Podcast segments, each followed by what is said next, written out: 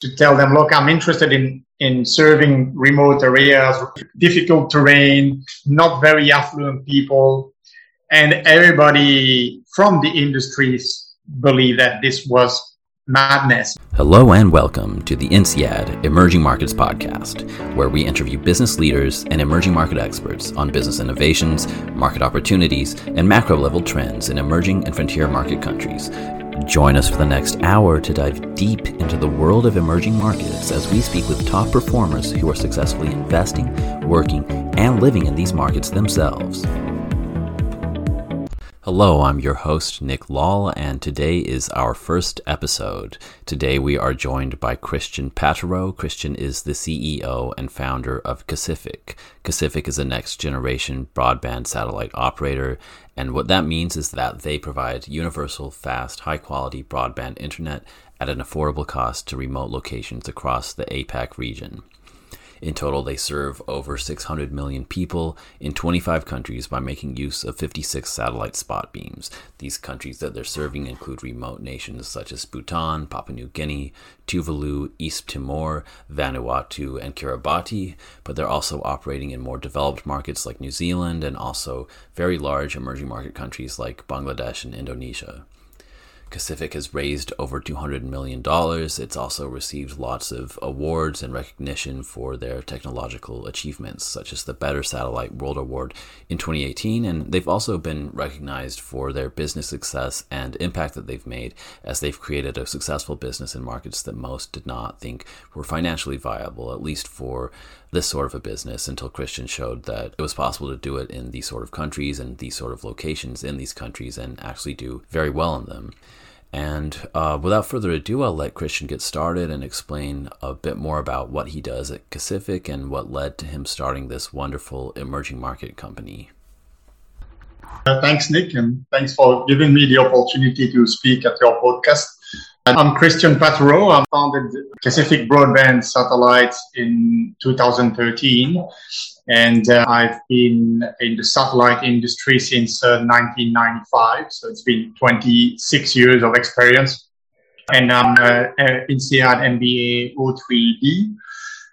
So the idea behind uh, Kacific is really to, to provide high speed, low cost and highly accessible broadband to populations in rural and remote areas for at the time being in Southeast Asia and the Pacific, but we do have plans to expand the service outside of that coverage to other geographical areas uh, by uh, adding a fleet of additional satellites over time. So Kacific provides satellite broadband. To do that, it has launched a satellite in 2019. The satellite was built by Boeing and is what is called a high throughput satellite. Um, so it's a satellite that is specifically designed to provide broadband direct to the premise. The end user would deploy, install a small satellite dish and the internet would be provided directly at their house, at their company, uh, at schools, uh, hospitals, all kind of government facilities, all kind of enterprise. At the moment, we have several thousands of sites that we are serving already, and we're growing quite fast across the Pacific and and uh, and Southeast Asia. So yeah, in a nutshell, that's where we are. It's been a very long and rocky road to put together a project like this. Uh, of course, it's not cheap to uh, achieve a goal like this, and uh, we to to to that end we have raised 227 million US dollar of funding uh, over a period of about seven years. We went on and, and raised all that funding. And we continue raising funds for trying to launch more satellites. So I'm going to get more into your journey at Kacific in a minute, but I just wanted to first ask if there were any influences in your life or mentors that influenced you to um, eventually start this company, or if you already had the goal to be an entrepreneur since you were young, and yeah. uh, what the chain of events were that led you to start the company. Well, I, I guess I've always been attracted to entrepreneurship. I have a very typical entrepreneur psychological profile. If you if you profile me, I'm almost off the chart when it comes to entrepreneurship. You know, I like ambiguity. I see opportunities in everything I touch, everything I see. I I'm a very tenacious person generally. So, and you need that for to, to venture into entrepreneurship. I wouldn't say that there is a other than the usual family members, etc. There's there's no single mentor that I can point to, but they were people who kind of served as catalysts in my life to get me to this place.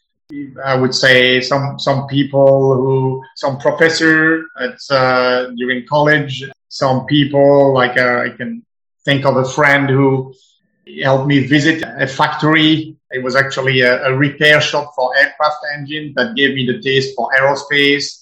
So it was really a, a chain of events. You know how I I was one of the last one that had to do the compulsory military service in, in Belgium. It's long gone. Actually, it's just after my batch, they closed it down. so I was, in a sense, unlucky, but it was a, it was a blessing in disguise because I was assigned to the military academy and I did some projects there that helped me go into the satellite business afterwards. So, you know, it's just a sequence of events really. And, and also, I mean, finally to get into Kacific itself, there was a, my good friend Sebastian here in, in Singapore, who uh, whom I take I took a, a, bicycle ride with in 2013 in, in, on the East Coast in Singapore, and when we discussed the idea of Kacific there, and he really thought it was a good idea, and it's really snowballed from that particular uh, bicycle ride. So sometimes you just pinpoints how great journeys in life need to start from a spark, and that was the spark. Yeah. Got it. And and in our last conversation, you mentioned that you had a bit of a period where you went back to France and had the idea, and you had to convince family and friends. If you go a little bit more into that, and also how um, you found your north star to keep going, and that you you knew that you'd believe so deeply in it that it, it would work out. Yeah. So yeah, I guess it, there they are always naysayers, uh, but you do need to have that north star, of course one, one thing is that I must say that if I had been probably 15 years younger, I may have given up because I would have been at the earlier stage in my career and I would have seen a lot of senior people telling me not to do it, right?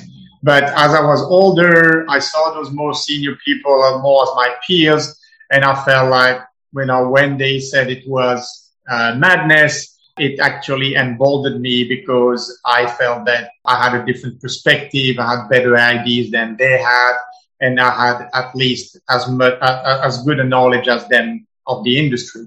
When it comes to family, yes, of course, my wife was not necessarily particularly happy to see me go into that space. It's always good. She's risk averse, and it's always good to have that risk averse angle to make you be careful where you where you set foot, really.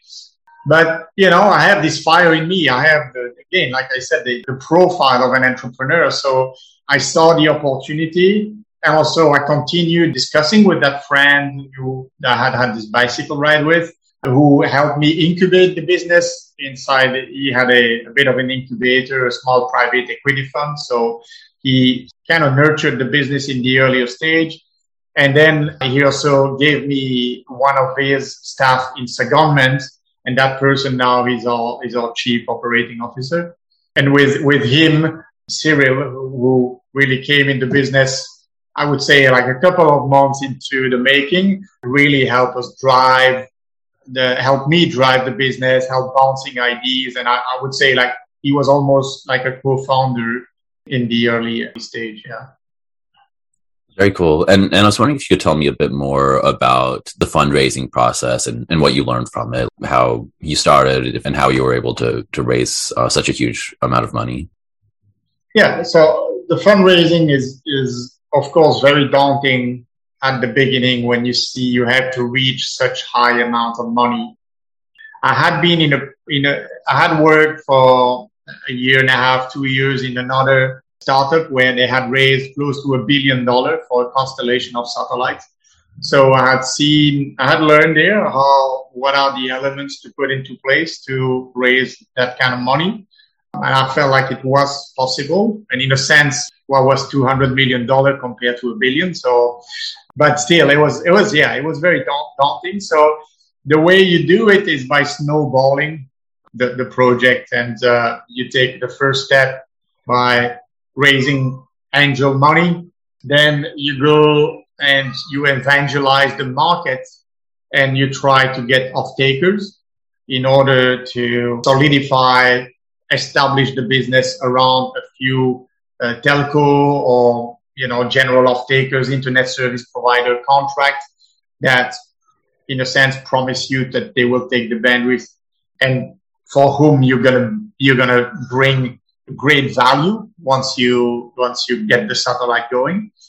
And then after this, you raise more money on the back of that. Then you go get more takers and you snowball the, the project like this. And then along the way, of course, you have some industrial milestones where you, you buy the satellite, of course, you start, you sign the contract for the satellite, then you sign a contract for all the ancillary equipment around the satellite, all the antennas, teleports, etc. on the ground. You buy the rocket. It's another great milestone. You buy the insurance for the whole project.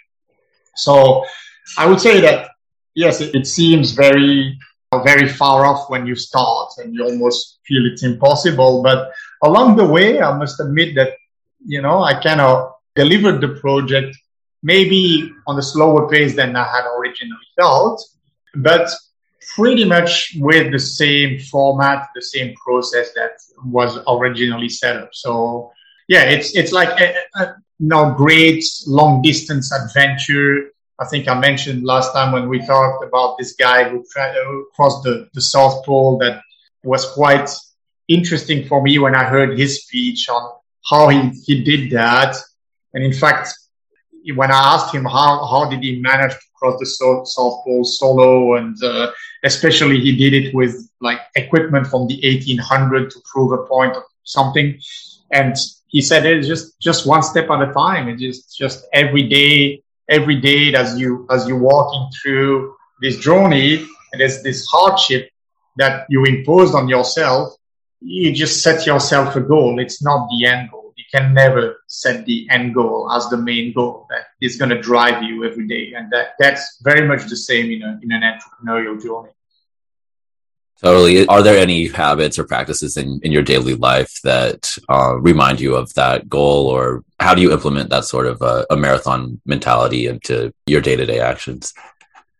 Well, it's, it's actually a, a very good question on how do you motivate yourself one big motivator, in fact, is that although failure is a friend, every day you, you see failure face to face, basically. You know, success comes in, in small increments, but failures come in big blows. But you know that failure is not an option. You don't want it as an option. You know it's there. You have this strained relationship with failure more than with success. So every time you take a little step, a little success, you just want to hang on to that. You hang on to your last little success. And then you work because the next little success is inside. But it's really a question of personality. Some people really need that uh, great excitement in life, right? So they need that in order to help them move forward. You need to be excited by great success, by every day having your dose of adrenaline. And with entrepreneurship, you will hardly get that. It's a fairly dull life. It's very much that crossing of the South Pole. And it's, it's a very lonely journey. And so, yeah, I, and, and it suits me. It suits my personality. I'm generally more like, I have a more dull personality. Uh, I mean, I'm not saying I'm completely dull, but I'm, I, I can deal with the dullness of the day if you want. And I don't need that, that constant excitement. Actually, what I like as a hobby is like long distance cycling. Or I love, I love um, I love swimming where I get my introspection and I, you know, I'm alone in my own little microcosm. Uh, so yeah, it, it's a really, I, I, believe it's a question of personality and, and every entrepreneur to be or want to be needs to question themselves if they are up to that challenge. Uh, you will find that trait among very many entrepreneurs that they have the, that personality where they, they can deal with grit uh, more than other people can. And it's not a criticism. It's just a question of personality. The world needs all kind of people, but I don't think that everybody is made for entrepreneurship. Sure. No, I, I think that's great advice, especially helpful for a lot of uh, the graduates um, now who are ending up in this COVID environment. Um, switching gears a little bit, I want to touch on the fact that this is the emerging markets podcast. So I'd like to know why you chose to operate in this part of the world and also um, what your experience has been getting business done in these emerging market countries. Right. I guess to start with, I'm a big fan of the blue ocean strategy from, from INSEAD, right? So I, I like to make competition irrelevant. I like value innovation. I like to really try to fit a business into a market that does not interest anybody. When I started Kacific, I actually went around and started and talked to a number of people and to tell them, look, I'm interested in, in serving remote areas, rural areas, potentially islands or highlands as well, to difficult terrain, not very affluent people and everybody from the industries believe that this was madness because those people uh, don't have money, they live on subsistence. Why would you go after a market like this when you can go after big, big corporation uh, like everybody does? Why don't you go after the military like everybody does? Why don't you try to connect airlines or do broadcast, television broadcast and serve affluent people like everybody does. And just the fact that everybody want, wanted to do what everybody does, it's, it really, the blue ocean resonated with me at that point. Really, to, to made me realize that I was onto something. I needed to build a business that could, could go and serve a poor, and I guess in non-affluence, not necessarily poor, poor is not the right word, but a, a, a market that had a modest disposable income. And I needed to build the company around that, streamline it, focus it in order to serve people who didn't have a lot of money, give them real value. That's really the, the notion of value innovation. Give them r- real value, of course, get paid for it, and then use the money of investors and get that money to them. So it's really a money, it's really a system that basically takes money from the poor, gives it, give it to the rich if you want, but at the same time, deliver great value to the less affluent so that they can grow and themselves become richer, become wealthier. And it's a real win-win system that you can build around that. And it's spot on the uh, blue ocean strategy. So that actually creates a wonderful competitive moat around the business because it's not a very appealing market generally. And, it, and believe me, that's the question we get from investors all the time. But why would I invest in you if you're serving those markets where people don't have a lot of money?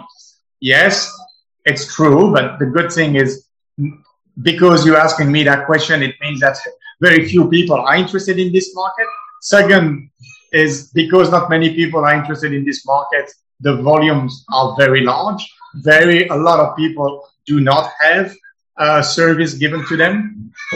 And they are, they are, you know, uh, potential customers that do have money in those remote areas. You have government operations in those, in those areas you have oil and gas, you have mining, you have plantations, you do have you have processing plants, primary industry. So it does exist. You do have a real need there.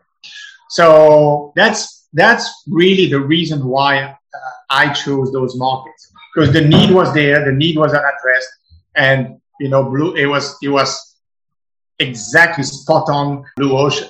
Now, is there, are there different differences between countries? There are cultural differences when it comes to contractual engagement, for instance, when it comes to speed of business, of doing business. It's, uh, you have some differences, but in general, you know, especially in Northfield, it, it, it's all very similar. People need internet wherever they are.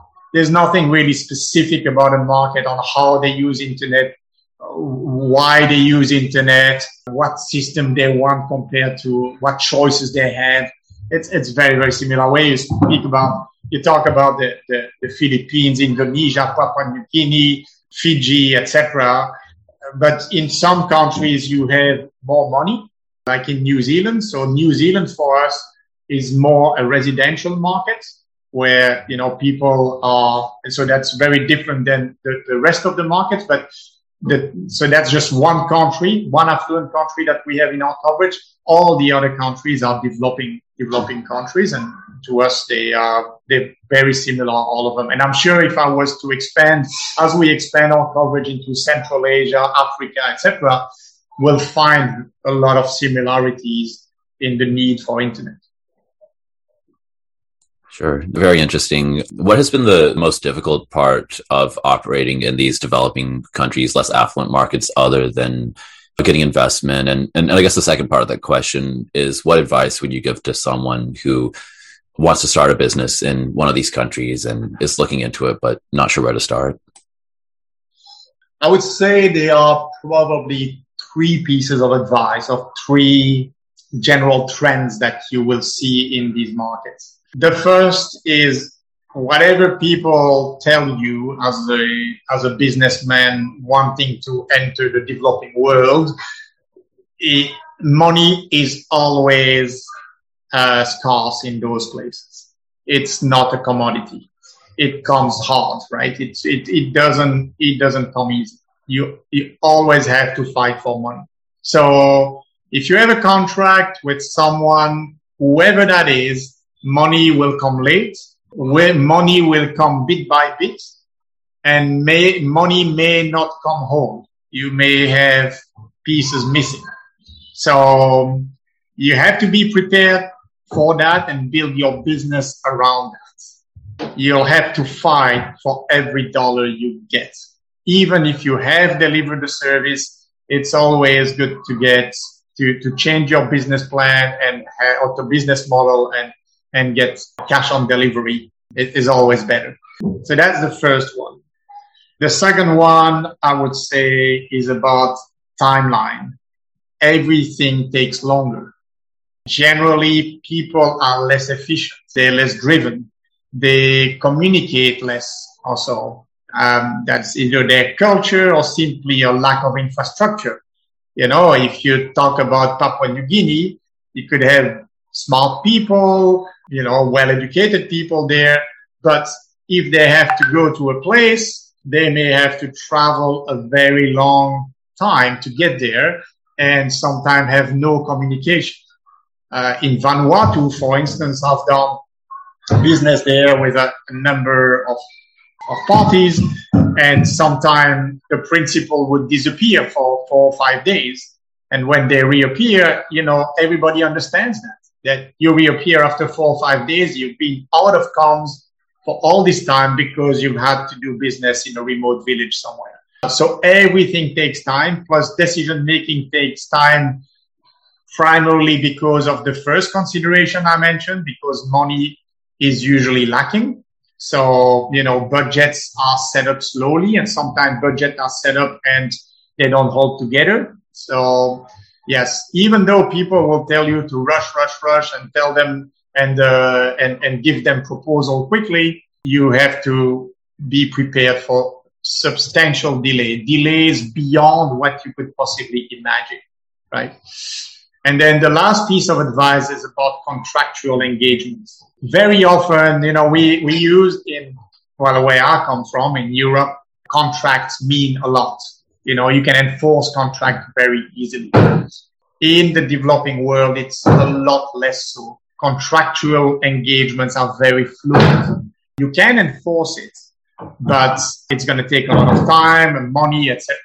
Sometimes it's probably better to just work on a on a handshake or a piece of napkin where you put you put the terms, you sign it, and that's it, and that will save you a lot of legal fees because some of my best contracts that I have, the best customers I have, have a very short and nice little contract with very little skin in the game.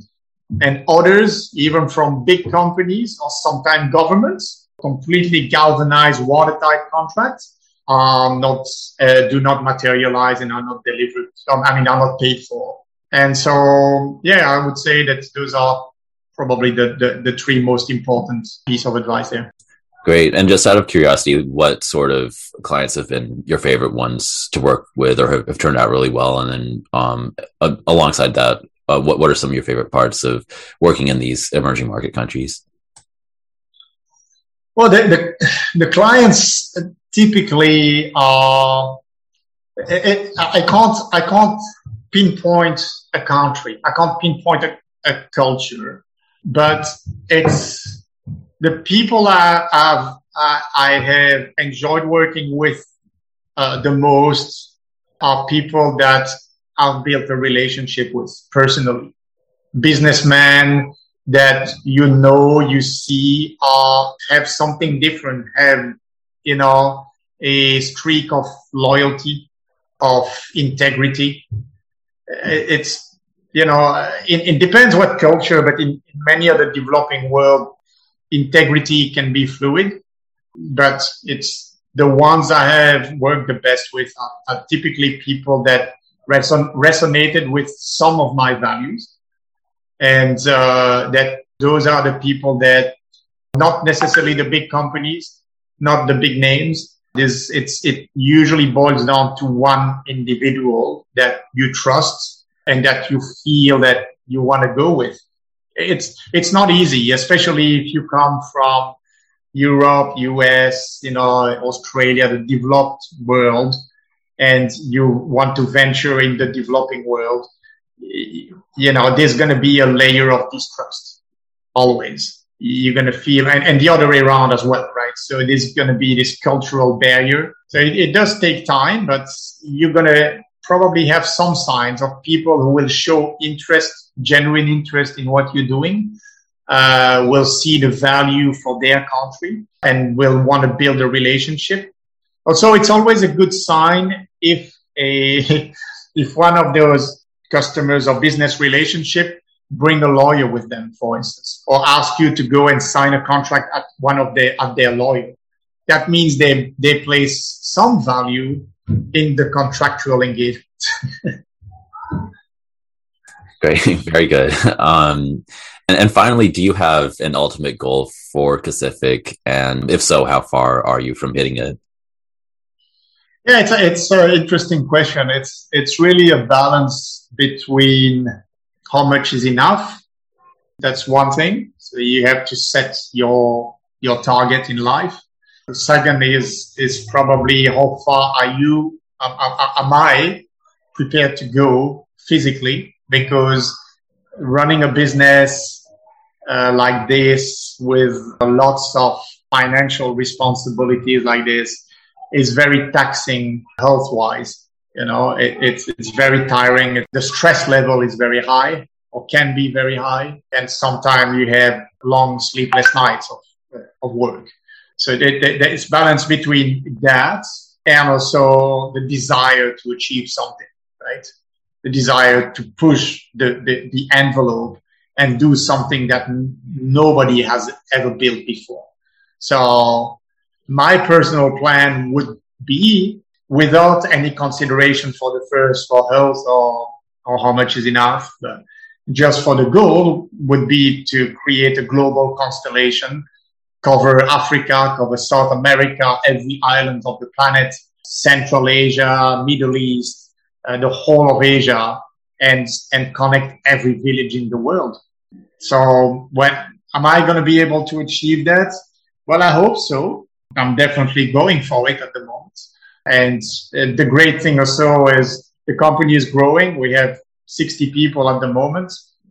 And by bringing more people in the company, I'm also bringing more support, smarter people in their field. You know, when before we had one person doing it all, we can actually have people who are specialized in their field rather than having more generalists, which uh, is, I guess, how to build you build cooperation, right? How it's a question of organizational behavior and how you build your organization. But I do see that perhaps on a small scale at the moment, we're only 60, but I can see a way forward where, you know, we can build it into a 500 or 1,000 people corporation with, with 10, 20 satellites in space. Great. I actually have one last question. I was wondering if you have any advice you'd like to give or a message you'd like to share to the, the current INSEAD students. Well, um, yeah, I guess I would have one piece of advice is that you have to cherish and nurture the INSEAD network. What I'm doing today here and what I'm do- doing regularly in contributing to that network, coming to give speeches and spending time to nurture the various cohorts and help professors or whoever is active at INSEAD to in clubs, etc., is actually to nurture that network and to give back what that network has given me. I don't think that I would have been able to put together the business I have put together so far without the support of, of INSEAD network. Not of INSEAD itself, although INSEAD is a great school and, uh, you know, certainly is always willing to help, but of the network. And so I think everybody at INSEAD who's currently a student should take a time and ponder whether they have already started doing that and whether they're planning to and how they are planning to do that. Whenever I get a, an email or a LinkedIn message and I see that the person is an INSEAD alum or an INSEAD student, I'm always more inclined to give my time to that person than other people. And I really invite students to do the same. Great. Yeah, definitely makes a lot of sense. I think I've been seeing that myself already. And anyway, this was extremely enjoyable. I uh, really appreciate you taking the time. I'm sure you're very busy. So it, it really means a lot that you're willing to join us for this podcast. Okay. And yeah, thank you again. Thank you, Nick. Thanks. All the best. Thank you for joining us for this episode of the INSEAD Emerging Markets Podcast. To stay up to date on events we may be hosting, emerging market news, and to build your personal network, please feel free to join the INSEAD Alumni Emerging Markets Interest Group on LinkedIn.